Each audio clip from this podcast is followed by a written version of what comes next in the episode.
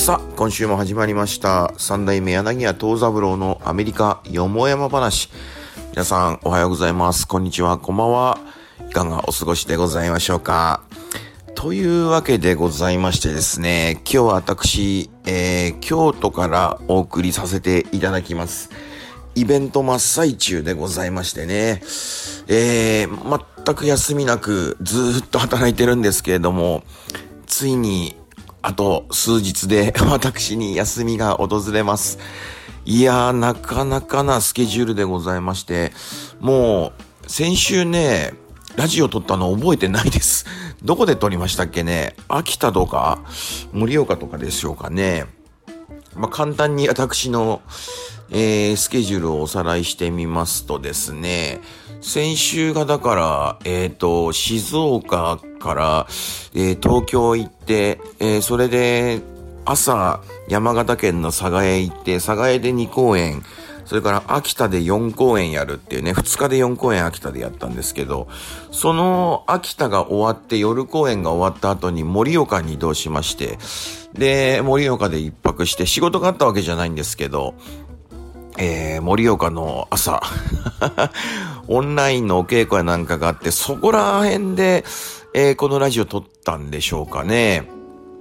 それからね、えー、東京にその足で戻りまして、朝ね、新幹線で、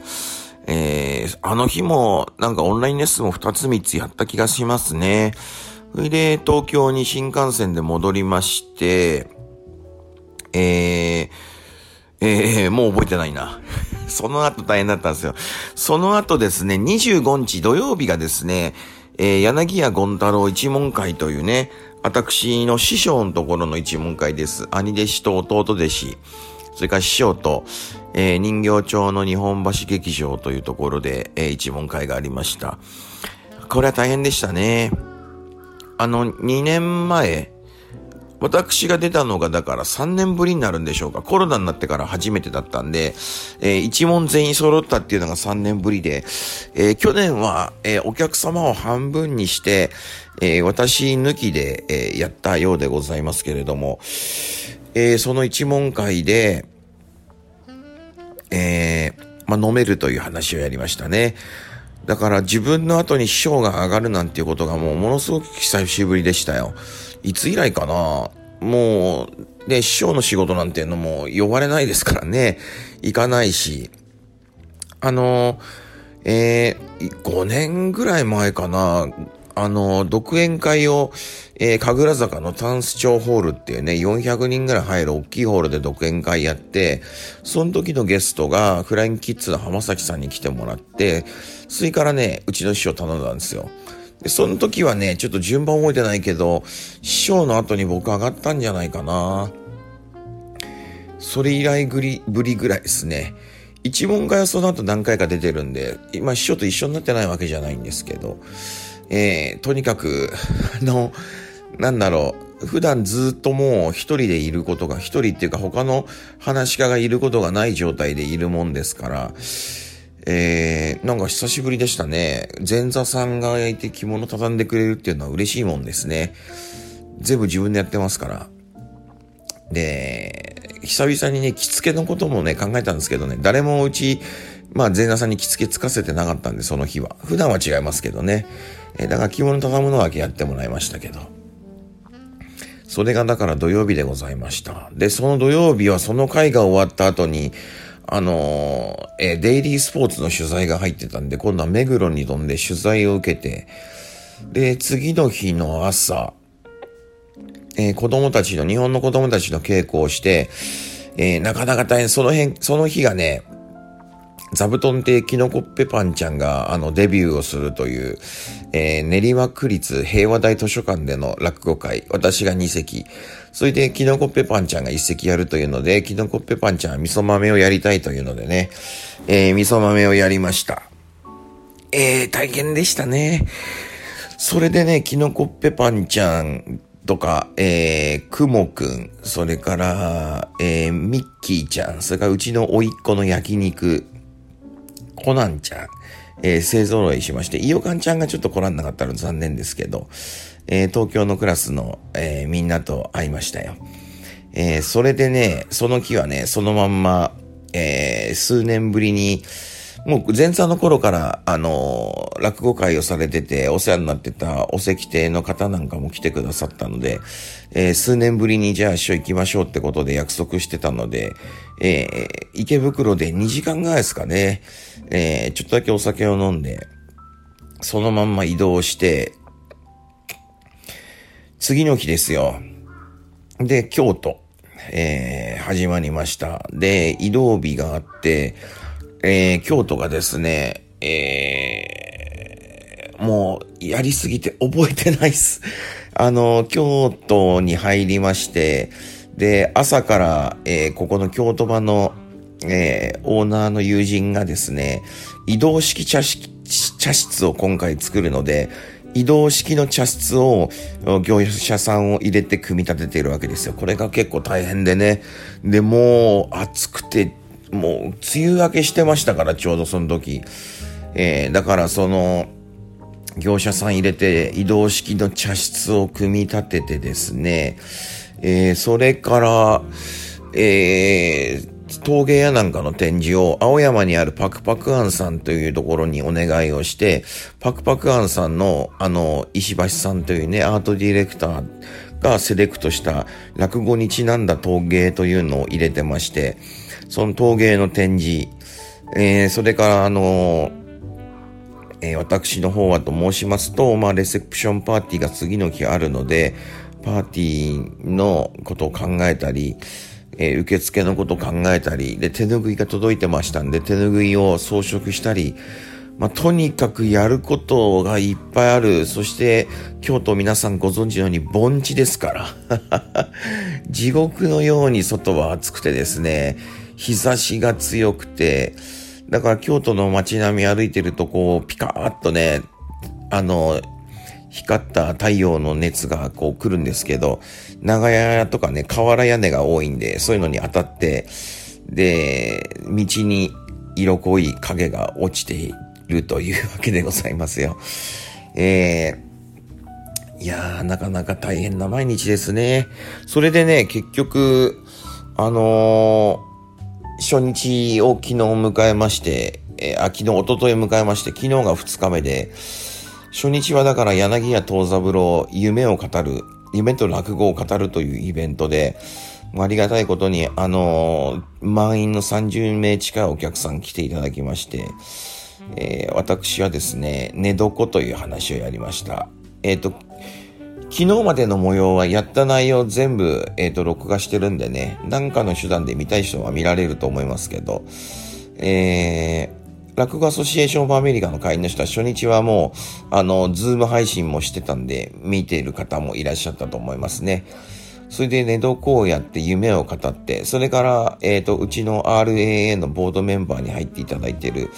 えー、シリコンバレー B ブリッジの、えー、増本博さんと私の、えー、RAA というのはどういう活動してるのか、僕がどういう活動してきたのかっていうのをね、あの、その、ヒロさんとはオンラインサロンもやってますんで、えっ、ー、と、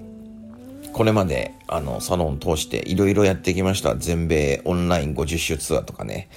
そういう活動の模様を、えー、報告すると。いやー、やっと一昨日まで来ましたね。それでね、昨日ですよ。で、昨日がそのパクパクアンさんプロデュースの、えー、茶室と陶芸を使った落語と陶芸と茶の湯。えー、で、中山福太郎先生かな。えー、茶人の方に来ていただいて、茶室でお茶を立てる。それから僕がその茶室をステージに使ってんですけど、えー、その茶室であの、道具立てに囲まれながら、え、猫の皿をまず一席やる。それから、え、茶の湯をやるというのでね。その後に、え、茶人の先生とアートディレクターの石橋さんと、え、クロストーク。これはもうね、なかなかこういうことやる人いないと思うし、聞いたことないですね、今までこんな素晴らしい落語会。もう自画自賛ですけど。いやー、もうお稽古も毎日大変ですけどね。まあ本番はすごく楽しくやらせていただきまして、昨日も作家さんたちも見えて、お客さんもね、ちょっとそんな、おとといほど多くなかったけど、まあポツポツ席が埋まるぐらいに入って、えー、落語の受けも上々で、非常に良かったですね。まあ、そんなようなわけでございまして、京都落語ウィーク、今日はですね、えー、落語と仏教、で、仏教のお坊さん頼んでまして、そのお坊さんがですね、えー、なんていうかな、えー、お説教というか、そういうものの基礎に、基礎というか、えー、まあ、芸事がありましてね、節が、節をつけてお説教するみたいな、えー、そういうのを今日やろうと。それで私の方はですね、まあ、幽霊が出てきたりなんかする、幽霊、本当の幽霊は出ないですけど、えっ、ー、と、えー、不動坊、それから、えー、天式。お寺が舞台なんでね、天式をやろうかなと思ってます。で、これ全部録画して、今日のはまあ録画しないかもしれないですけど、あの、7月2日のイベントに使うというので、えー、子供たちがやってきて、和菓子で、あの、それこそ今度また茶の湯をやったり茶室でやりますんでね、えー、そういう風に使いたいと思ってますんで、録画したり、えー、とにかく今日はですね、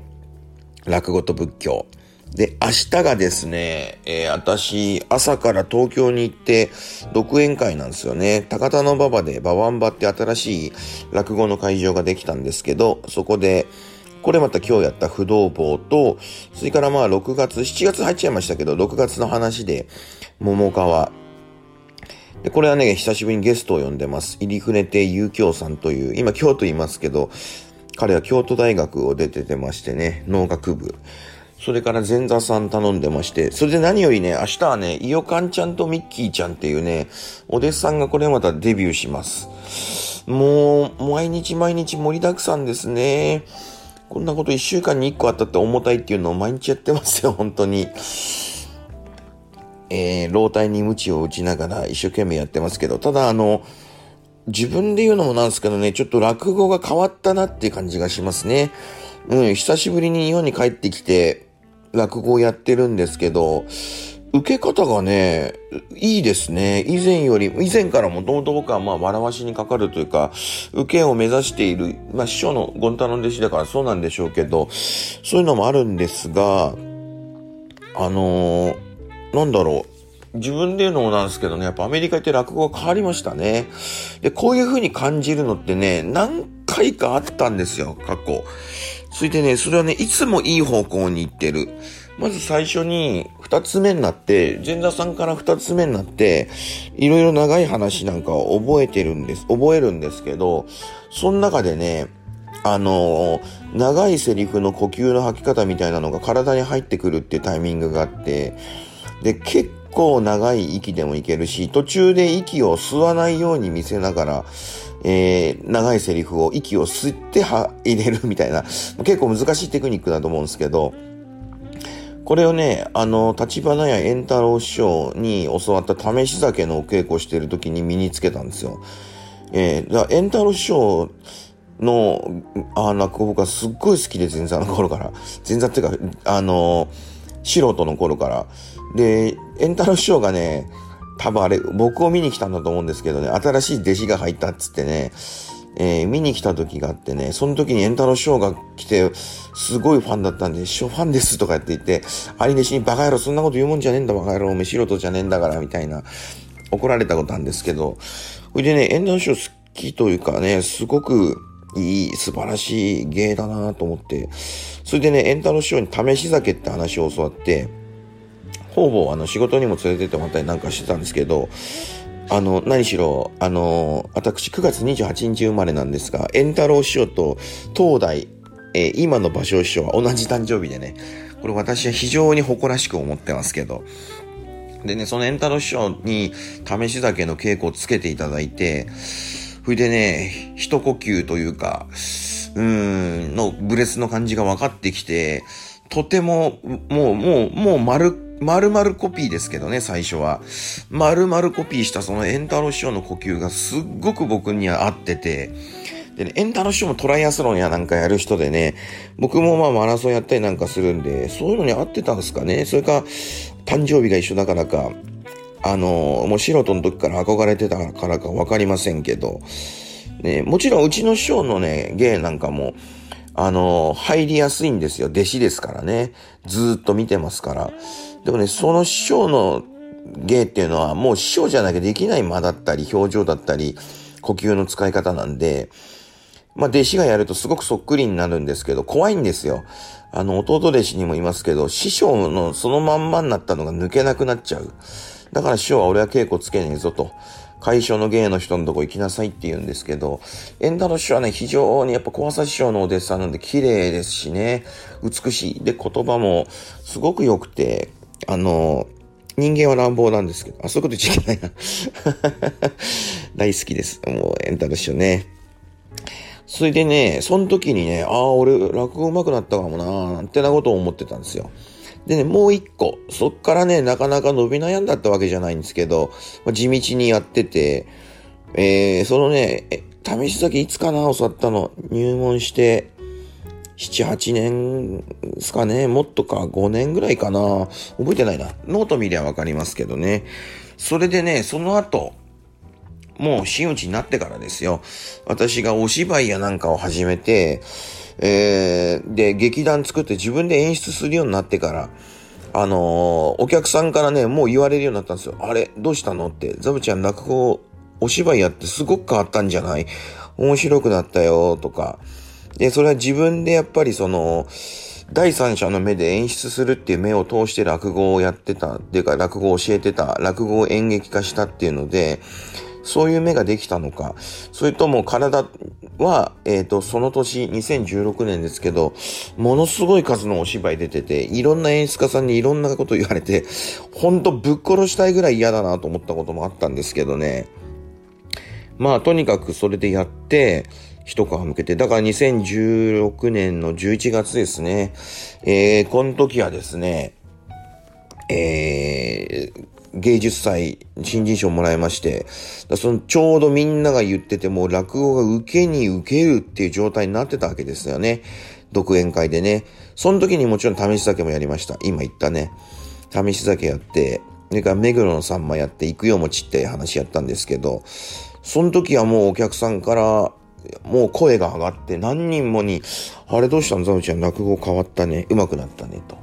それの、今度は英語バージョンなんですかね。アメリカに来てからなのかな。昨日もね、一昨日か、その、この京都場のオーナーの真田くんっていう建築家がいて、まあ彼のおかげでニューヨークに行くきっかけになったりとかですね、えー、いろいろまあ活動してたわけですよ。それで移住までしちゃってね。で、この京都場ってところは本当にオルタナティブスペースっていうぐらいで、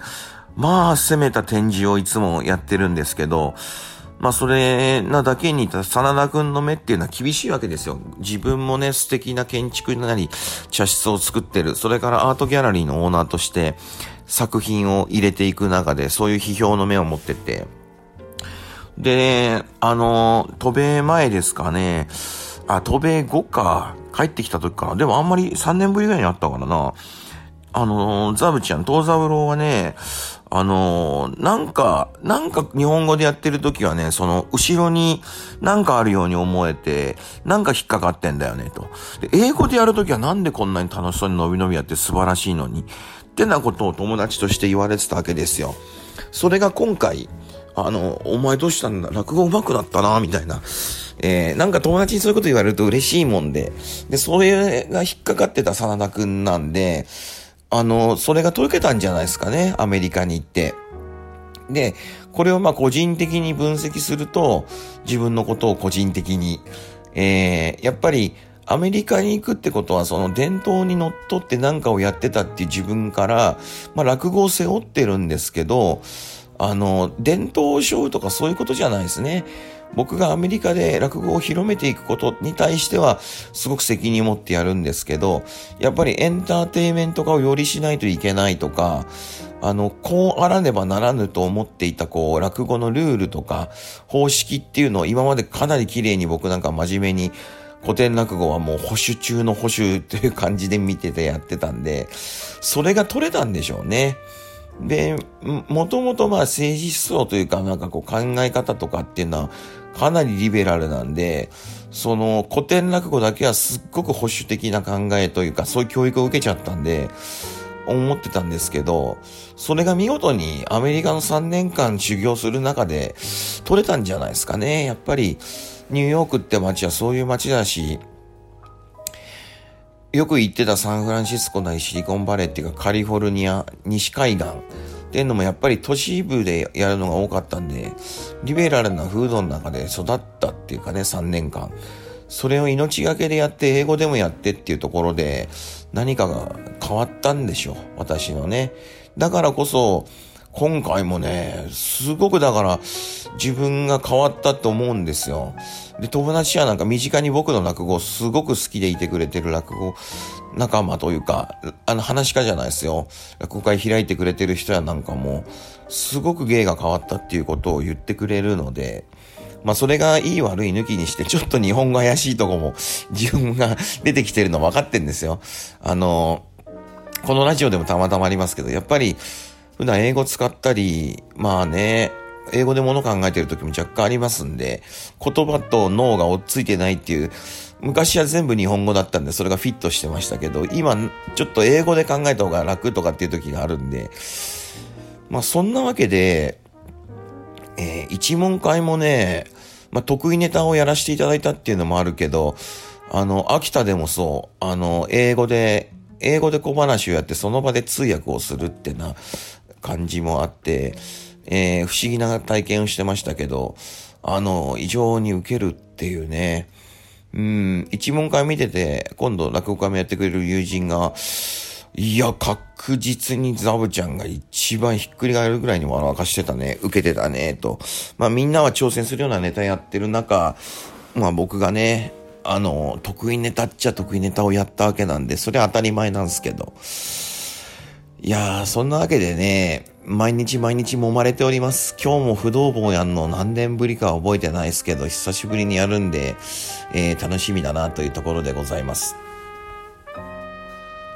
やっとでもこう、1ヶ月ちょっといて日本に慣れてきたかなと思いますね。ああ、やっぱり日本いいっすね。あの、とにかく何から何まで全てが綺麗なのと、こじんまりしてるんでフィット感があるってとこでしょうかね。街並みも、あのー、部屋とかもね。それでね、お、昨日、おとといか、あの、ここ、あの、三条通り商店街っていうところなんですけど、ちょっと入ったとこで、そこにね、大きい漬物屋さんがあって、そこおばあさんがいるんですよ。で、この、この間もね、その、レセプションパーティーに松本市場様がスポンサーになってくださって、あの、お酒入れていただいたんで、こう、京都のお漬物と絶対合うなと思ったんで、漬物屋行っておばあさんと、に、こう、これ、これとこれとこれとこれと、みたいな言って、えっ、ー、とね、安かった。だ4本5本いろいろたくあんだ、ナスだって買って、970円だったんで、千円札渡して、あ、お釣りいいっすよ、みたいな。いや、お釣り回ってくださいな、みたいな。京都弁、すごくはんなりとした京都弁で言ってて、いやいや、あの、ビニール袋もこれもらっちゃってますから、みたいな。レジ袋今有用ですからね。えー、それやったらもっといいの出しますわ、みたいなとこから、えー、じゃあお返しします、みたいな言うんで、あ、そうですか、じゃあお釣り30円だけだけど回っておきますから、なんかこう、天気の話になり、えー、あの、氷が敷いてあってね、漬物の下にこう氷入れんの大変じゃないですか、みたいな世間話をする。なんかその感じが、東京だとね、あんまないけど、下町だとあるかもしれないけど、その感じがね、非常に良かったな。あ、日本に帰ってきていいな。こういう感じですごくいいな。で、京都の皆さん話しかけてくるんで、文房具屋さんであの、封筒っていうか祝儀袋買った時も、あの、この間も来てくださいましたか？とかって話があったり、なんすかね、楽しいな。いろいろね、あの、商店街で、あの、話をして、まあそんなこんなで生きております。まあ、それ言うとアメリカも結構スーパーでね、そういう話になったりとか、知らない人たちと話すなんてなことがあるから、こう、やっとコロナが終わって、人間らしい生活に戻ってきて、そうなると心も体も健康になっていくような気がして非常にいいなと思っております。そんなわけでございまして、今週、まだまだあと今日から3日間連続で独演会ということになってまして、最終日も独演会プラスパーティープラス子供たちのワークショップっていう、どんだけ俺を働かすんだっていうスケジュールで RAA は成り立ってますけど、えー、今日もこれから子供たちのワークショップ用のビデオ撮り、えー、それから、えー、ボストンのお弟子さんのお稽古、それから自分の稽古、そして本番、落語と仏教という風になっておりますが、まあ、とにかく暑いんで、皆さんもお気をつけてお過ごしください。三代目柳家東三郎のアメリカよもやま話。それでは皆さん、良い週末をお過ごしください。